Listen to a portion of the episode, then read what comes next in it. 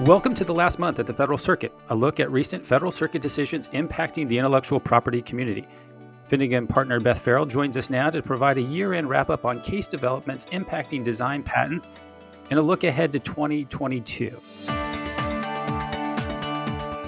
Beth, thanks for joining us. 2021 was a bit of a quiet year at the Federal Circuit in terms of design cases, but Toward the latter half of the year, the Federal Circuit handed down two important decisions. Let's talk about one of those, which is Campbell Soup Company versus Gamon Plus from August. Can you give us the background on, on this dispute? Sure. So this uh, this case was related to a pair of IPRs in which the PTAB, or the uh, Patent Trial and Appeal Board, had found the two design patents to be uh, invalid as non obvious. And this was uh, interesting because this was in view of evidence of commercial success in copying, which was uh, presented to the PTAB, which is not always presented to the PTAB. So that was kind of interesting. Both of the design patents were directed to portions of a gravity feed dispenser for soup cans. You have probably seen these in the store. They uh, they allow customers to select a can of soup, and then another can of soup quickly rolls into its place to replace it. One other uh, benefit of this design is that the uh, the design includes a large convex label area, which makes it easier to see the kinds of soup that are being offered on the shelf. And in this case, the PTAB determined that a combination of references, which were presented by the petitioner, combined to create the same overall visual appearance as the design. However, uh, the PTAB did look at the cons- at the secondary considerations evidence, which was provided by the patent owner, and it was it was a fair amount of secondary consideration evidence. They the patent owner presented that that Campbell Soup had purchased over $30 million in dispensers and they had placed them in as many as 16,000 stores by 2006. It was after that time that Campbell Soup started buying this same product from another supplier, and that's what led to this particular dispute. There was also evidence that this particular design actually contributed to higher soup sales. So, as a result, the PTAB found a nexus between the commercial success and the design and decided not to invalidate the claim. Okay, and what happened on appeal? Well, on appeal, the Federal Circuit reversed the PTAB, and what they found was no. Uh, they found it was on the nexus point, and they made two separate findings. One was that there was no presumption of nexus, and the other was that there was no nexus in fact. So, on the presumption of nexus, the court cited to the Fox Factory versus SRAM case, noting that, quote, a presumption of nexus exists between the asserted evidence of secondary considerations and a patent claim if the patentee shows that the asserted evidence is tied to a specific product and that that product is the invention disclosed and claimed. End quote. So here it seems the evidence was tied to the specific product the gravity feed dispenser but there was an issue that arose about whether or not the specific product the gravity dispenser was the invention that was disclosed and claimed. As i mentioned earlier only a portion of the gravity feed dispenser was actually claimed. Specifically it was the, the sort of landing section where the soup landed after it rolled down, as well as the label area. So it was essentially the front of the gravity dispenser that was claimed. The sides and back were not claimed. What the court found here, noting that there's certain uh, case law which says the presumption is not presumed where the patented invention is only a component of the commercially successful machine or process. And so, as I noted, since only a portion of the design was actually part of the claim, the uh, Federal Circuit found that a presumption of nexus was not appropriate here. So then they turned to the uh, nexus in fact, and again, uh, they noted that a patentee may establish a nexus absent the presumption by showing the objective indicia of secondary considerations are the direct result of unique characteristics of the claimed invention. So when I first read this line, the very first thing I thought of was the point of novelty test, which was the old half, one half of the old infringement test that was done away with by the Federal Circuit in 2008. So I found that to be kind of an interesting point for the Federal Circuit to be making because it sounds like they're they could be resurrecting the point of novelty, at least with respect to um, nexus in fact. And in this case, the court interpreted that phrase unique characteristics to be features that distinguish the claimed invention from the prior art. And the uh, the court here selected the label element. It's interesting because they they selected a single element. Like I said, it would sounds like point of novelty instead of focusing on the way in which the overall visual impression might vary from the prior art. So I think the takeaways from this are two. Moving forward, it's important not to rely on the presumption of nexus. I think it's important to go ahead and establish nexus. And when you're doing that, you want to make sure that you are introducing evidence that does establish that connection between the claim design, whether it's a portion of the product or in the entire product, and the secondary, the evidence of secondary considerations that you introduce. Great. Well, let's talk about that second case in re Surgisil. What was the key holding from the Federal Circuit in this decision? So the in re Surgisil decision was very short. It was only three and a half pages long. Uh, this case was decided in December 2021. But even though it's a short case, I think it's a very important one. Uh, this case involved a design for a lip implant. Uh, imagine something that looks a little bit like a pencil that's sharpened on both ends. The PTAB had affirmed the examiner's uh, anticipation rejection over an art tool called a stump.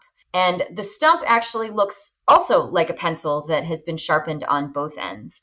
Uh, this stump tool is made of a, uh, a tightly woven paper, and it's used for smoothing and blending large areas areas of uh, pastel or charcoal. So it's an art tool. And the designs do look pretty similar. The lip implant is a bit shorter and has a bit wider diameter, but otherwise, I think it's fair to say that they have a, a they have substantially the same overall visual impression, which is the test for anticipation in a design case. So at the PTAB, and again at the Federal Circuit, the applicant argued that this stump tool, despite the fact that it, it has a similar appearance, could not anticipate the claim design because it was for a very different article of manufacture. And that argument did not work at the PTAB. The PTAB did not accept this argument. They rejected this argument based on their longstanding understanding that whether a reference is analogous art is irrelevant to whether the reference anticipates. The PTAB also reasoned that it's appropriate to ignore the identification of the article of manufacture in the claim language. On appeal, the Federal Circuit took issue with this second statement from the PTAB. Uh, they did not, in fact, address the analogous art issue, but rather focused on the PTAB's statement that it was appropriate to ignore the identification of the article of manufacture in the claim language. The Federal Circuit said that this was not appropriate because the design claim is limited to the article of manufacture identified in the claim. And for this proposition of law, the Federal Circuit cited the Curver Luxembourg versus Home Expressions case, which was from 2019. And I think this is interesting because I think that the Curver case could have been reasonably read in a different way. So, uh, in the Curver case, there was a situation in which the applicant amended their claim in order to get the claim allowed. And so the thinking, and this was mentioned in the Curver case, that that this was prosecution history estoppel that kept the applicant from enjoying the broader claim scope. But what's interesting in the Surgisil case was that the Federal Circuit has now pulled out um, not the prosecution history estoppel argument, but rather this idea that the claim is limited by the article of manufacture as being the holding from Curver, which they were applying not in the infringement context as they did in Curver, but now in the anticipation context as they did in Surgisil. Hmm. So, so why is the, this decision in, in re Surgisil so important? Well, it really means probably there are going to be some pretty important changes in the prosecution of design patents. Typically, it's been important to pick your title because uh, by regulation, your title must be used in your claim. So, whatever you call your article of manufacture in the title is the same way that you have to refer to it in the claim. But typically, that title or claim identification was used for searching and classifying your design. Now it seems that this claim is going to be, or this title that you pick is going to be much more important you know, in a design patent, it's the, the claim is not, a, as I like to say, it's not a creative writing exercise. It is the ornamental design for a widget as shown and described. And I think that prior to this line of cases, really what was important was the shown part. What have you shown in your drawings?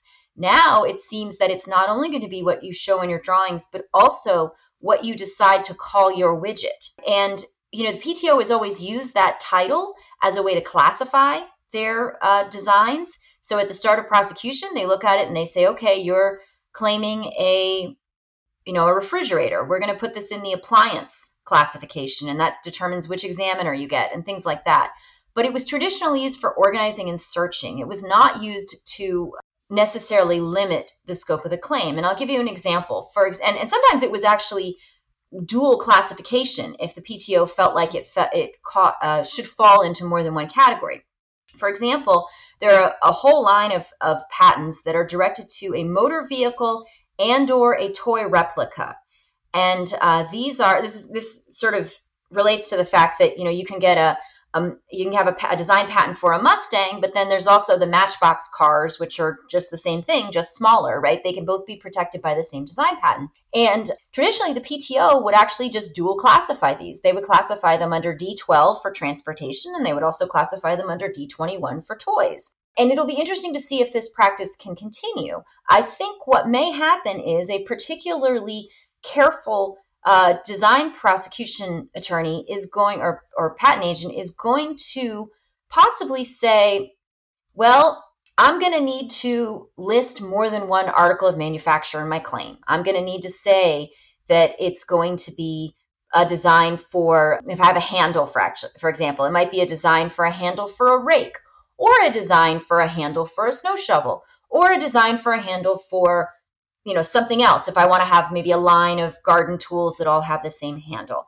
And when you do that if you if you list them out like that i think it's possible that the patent office might give you a restriction requirement. They might say oh it's not a different design but in fact it's a different article of manufacture so now i need to give you i need to force you to file multiple applications. So i think that's one thing that might happen Alternatively, depending on how the PTO decides to deal with this decision, the opposite might happen. A very careful patent attorney might actually file three separate applications that all cover the same design, just with a different uh, title and a different claim. And then there w- it would be interesting to see if the patent office issues a double patenting rejection, asking the applicant to file a terminal disclaimer to overcome this this type of rejection. So I think it's going to be it's gonna it's gonna have some ripple effects in prosecution in a way that um, might not be obvious at first blush. And then I think the second thing is is that this continues to move U.S. practice away from European practice. Uh, for a long time, the U.S. and Europe we had I would say more in common than we did that was different. But it's very clear in Europe that classification doesn't matter. What matters is what you include in the scope of your design. So it's all about the design, it's not about what you call the design. But the United States has been moving away from that. Prior to 2015, at least it was the PTO's position looking in the MPEP that the title of the design was used to identify the article, but it, it, did not define the scope of the claim. That was in the MPEP prior to 2015. In 2015, even without a change in the law, uh, the PTO started to change its position. And it later said that the title of the design may contribute to defining the scope of the claim. And now it seems as though the Federal Circuit has actually caught up with this change in, in PTO thinking. And I think that I think the PTO could make this this statement stronger in the MPEP, and I think they could cite the Surgisil case for support. Hmm. We'll have to see how that plays out. A lot of interesting implications. Moving on, let's discuss what's on deck for 2022. First, it seems that the Columbia Sportswear North America Inc. versus Seirus case is coming back after a second jury verdict. What do you expect from that case? Yeah, so this one I think is one that is is hotly anticipated. If you all may recall, the district court granted summary judgment of infringement a few years ago, and in a previous appeal, the Federal Circuit overturned that holding the Federal Circuit decided that the district court erred in failing to consider the defendant's brand name on the accused product. So in this particular case, the um, Columbia has a design patent to a particular fabric pattern, and it's kind of a, a wavy uh, black, white, and gray fabric pattern. And what Seirus has done is used a similar pattern, but they have the word Seirus repeated many, many times. Think of it as like the Louis Vuitton bag where they use the logo as part of the design. And so the uh, in the first case, the district court had relying on a case from 1993, the LA Gear case. Originally, the district court had not considered that logo because under the LA Gear case, uh, the Federal Circuit had said that clear and prominent labeling could not, you couldn't do that to avoid design patent infringement. And so the uh, district court was relying on that uh, that thinking in not considering the logo the first time around. But what the court said in the first appeal of Columbia was that the LA Gear case did not prohibit the fact finder from considering what they called an ornamental logo. So I think that's supposed to perhaps be different from a, a logo that is, I suppose, used for source identification. Uh, so Columbia went back to the district court and uh, they went to a second this time they went to a second jury the first jury verdict was about damages now they had a jury verdict the second time that was about infringement and there, uh, Columbia had asked for certain jury instructions associated with this, you know, labeling to a, you, you can't use labeling to avoid patent infringement. And the district court did not allow those jury instructions. And then the jury found no infringement. So, what uh, Columbia is expected to argue in their briefs is that this failure to give this jury instruction is not harmless error and that they should get a new trial as a result. But what's interesting is is that this uh, issue has morphed a little bit beyond just consideration of the logo. It's now expanded into a bit of a larger question, and that question is whether actual or likely deception or actual or likely confusion as to the, the source of the infringing product, whether that's something that should be considered in design patent cases. I think traditionally those ideas about source identification have been the province of trademark law, and that design patents have not been about what actual consumers either thought or or thought was likely to happen to actual consumers. Instead, it was a question about this, you know, sort of hypothetical ordinary observer and what that hypothetical ordinary observer would find in terms of comparing the two designs. So it'll be interesting to see whether accused infringers can argue going forward that because actual customers will not be deceived about whose product they are purchasing because of the logos that are on those products, should that be something that's considered in a design patent case?